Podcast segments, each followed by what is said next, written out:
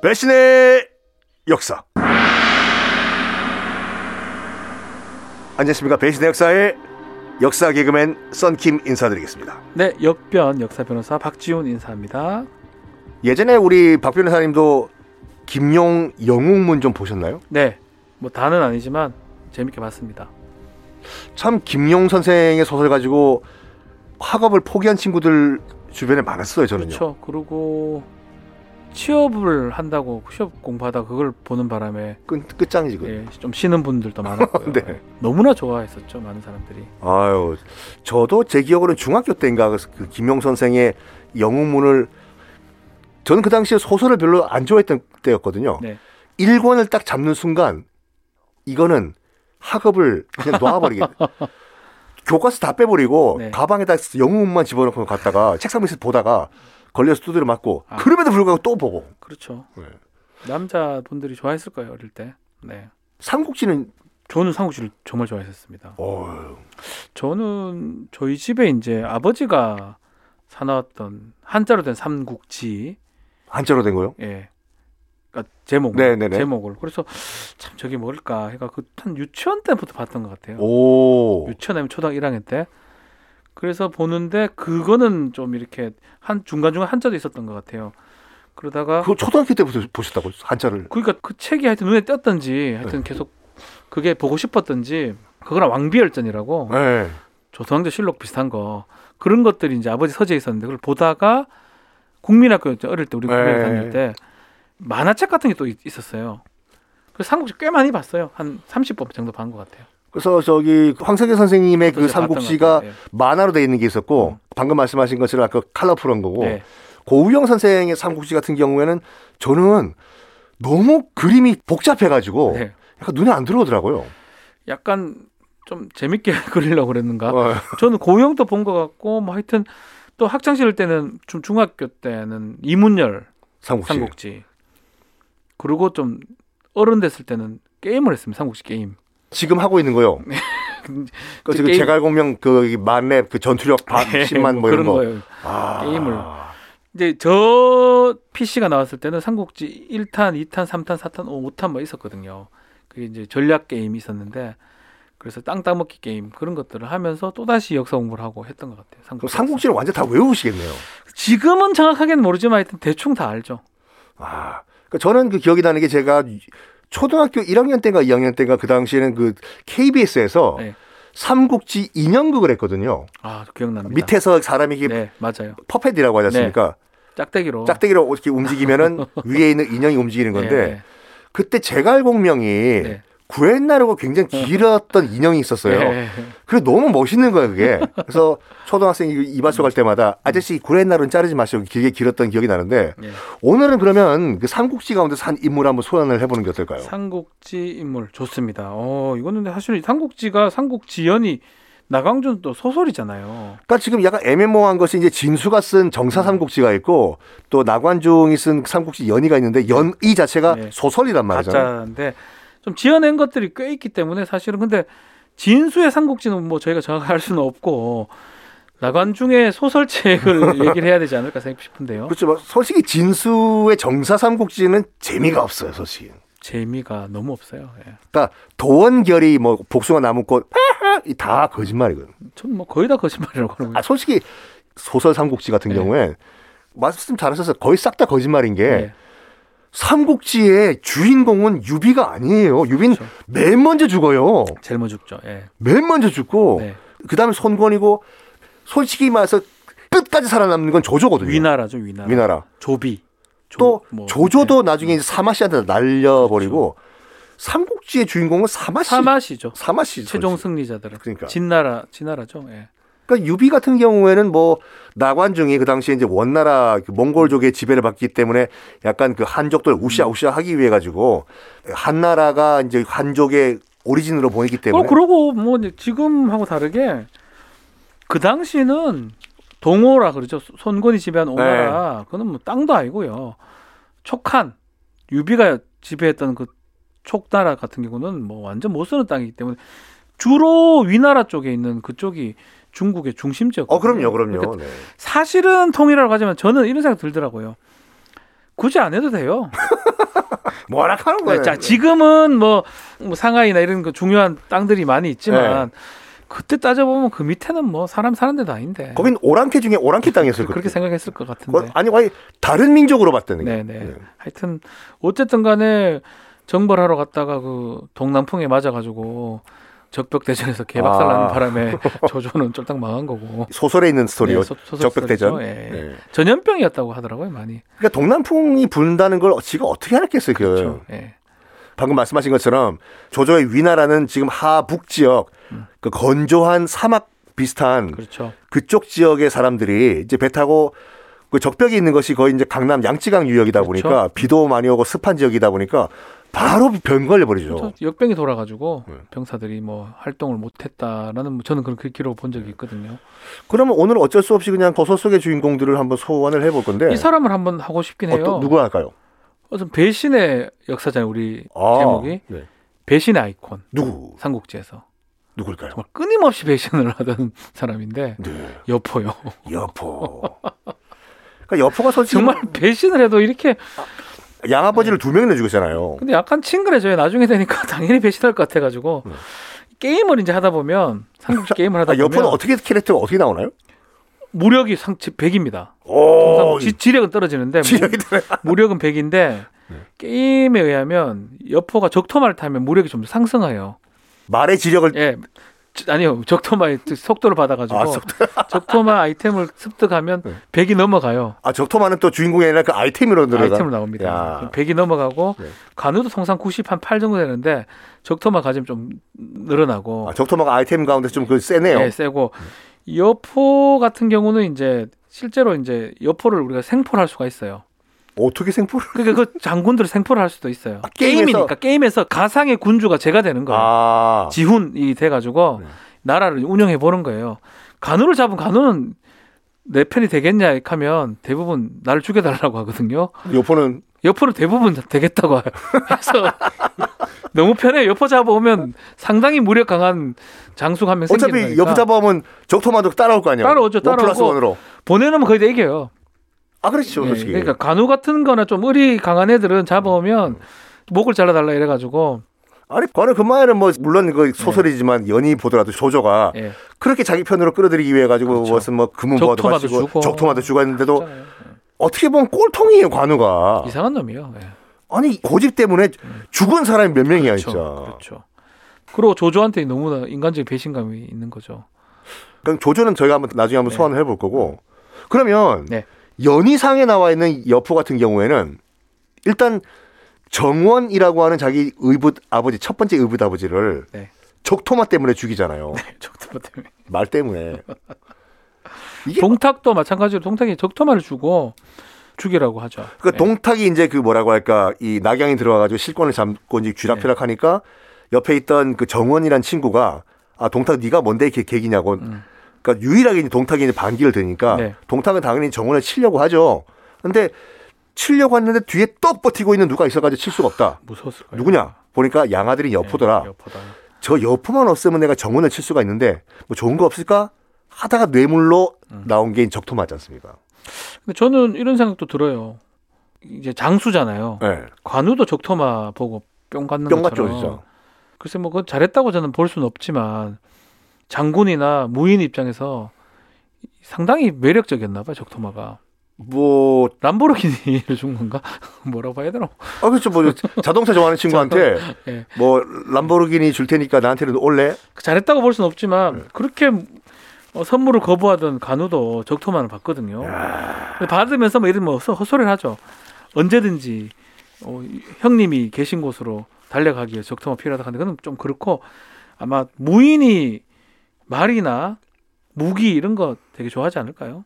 변호사님들 가운데서는 제일 좋아하는 아이템이 뭔가요, 그럼요? 돈입니다. 알겠습니다. 죄송합니다. 아이 맞죠, 네. 죄송합니다. 네. 돈입니다. 예. 다 필요 없어요. 아이, 네. 적토마도 필요 없고요. 람보르기니 다 필요 없어요. 적토 맞으면 그걸 팔아버릴 거예요. 팔, 다- 팔니다. 당근마켓에. 바로 팔아버린 바로 팔아 돈을 바꾼 다음에 사고 싶은 걸 사죠. 예. 네. 예. 일단 동탁이 어쨌든간에 그 여포를 자기 편으로 끌어들이기 위해서 적토마를 준 것 자체는 뇌물이죠. 뇌물입니다. 뇌물이고 네. 일단 오늘 여포 얘기를 해야 되니까 아버지를 살해를 했잖아요. 그렇죠. 양아버지라도 존속 살해가 됩니다. 아 양아버지도 그렇게 되나요? 네. 입양 절차를 거치면 아. 혈연 관계가 생긴다고 봅니다.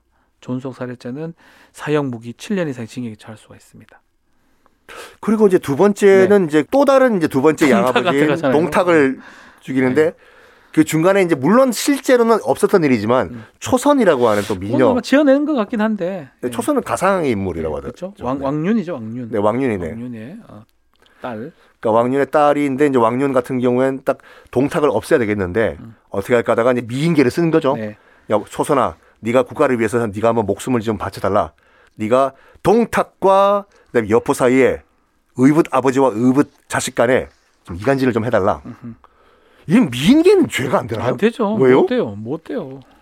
응? 뭐 미인계인데 뭐. 어, 미인계는 그것도 뭐 이제 그 성관계 이런 것도 뇌물로 보는 판례가 있긴 한데 아. 관계를 했는 건지 모르니까 아, 네. 이렇게 했겠죠. 예.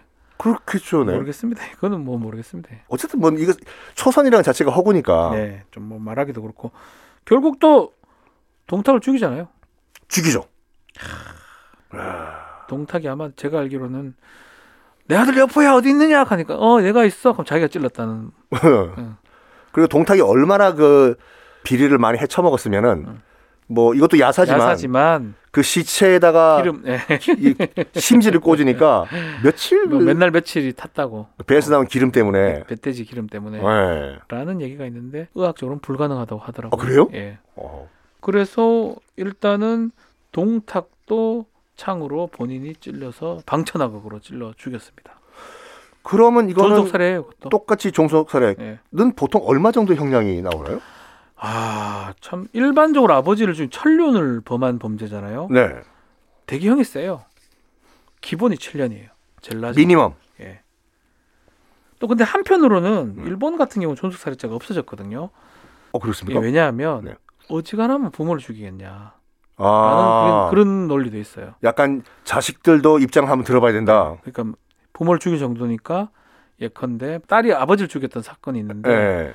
그 아버지가 성폭행을 한다든지 딸을요, 친딸을. 예 네. 그런 것들이 있으니까 죽였다고 해가지고 존속 범죄가 없어진 사례가 있긴 해요. 근데 우리나라는 그렇진 않고요. 음. 아직까지 존재하고. 우리나라는 중하게 처벌됩니다. 음. 근데 여포는 정말 그 배신의 아이콘이라는 소리 듣는 게 초반에 이렇게 아버지 양아버지를 두 명 죽인 거 큰 임팩트 있는 걸 땅땅 치고 나가니까 네. 뒤에 있는 이 짜잘한 배신 같은 경우는 들어오질 않거든요. 그냥 배신 계속 할 것 같아요, 왠지. 계속 배신이죠. 그냥 죽은 입장에서도 너 와라. 일단 뭐 하도 배신하든지 말든지 이런 느낌. 원수한테도 가고. 원수한테 갔다가 또 유비가 예. 조조한테 패해가지고 갈 곳 없는 또 이 여포를 받아줬더니 물론 옆에 있는 장비랑 관우를 형님 그거 왜 받아줍니까? 아 그런 거 아니다. 받아줬는데 유비가 잠깐 성빈 사이에 빈성을 또 후루룩 잠깐 드시고 짭짭 드시고. 이건 뭐 어, 이건 횡령인가요? 아닌가? 아니요, 뭐 행령이라고.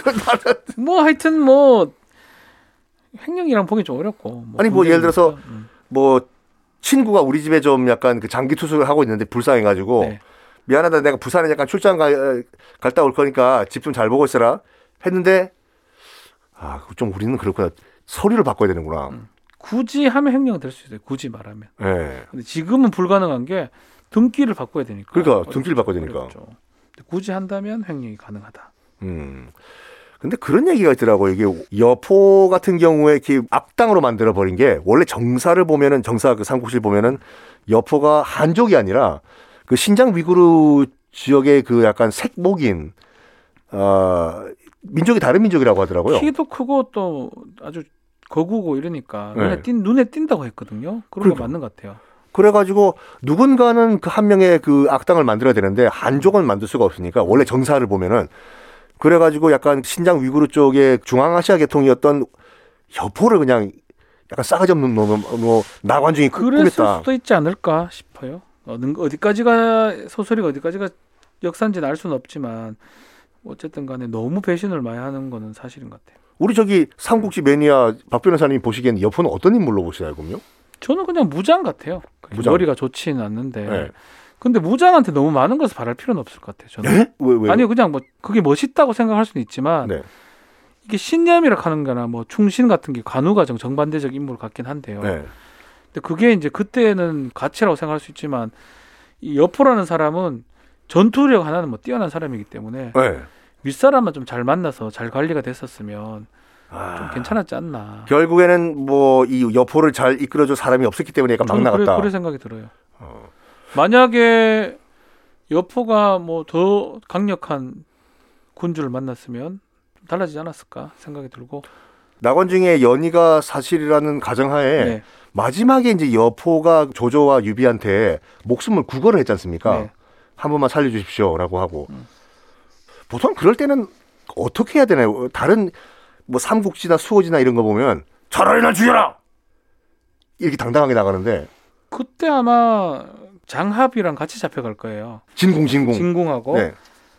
아마 제가 알기로는 두 사람이 갔는데 여포는 구걸을 하고 한 지- 명은 죽여달라고 해요. 그래서- 그래서, 조조가 그건 살려주고 네. 죽여달라는 정말 괜찮다 이러- 이러고 이 여포는 목숨을 구걸하니까 잘라버리거든요. 그러니까 정말 한 번만 살려주시면 잘하겠다고 그래서 죽여버리고 뭐 그랬던 것 같은데 글쎄요 뭐좀 반대 같은데요.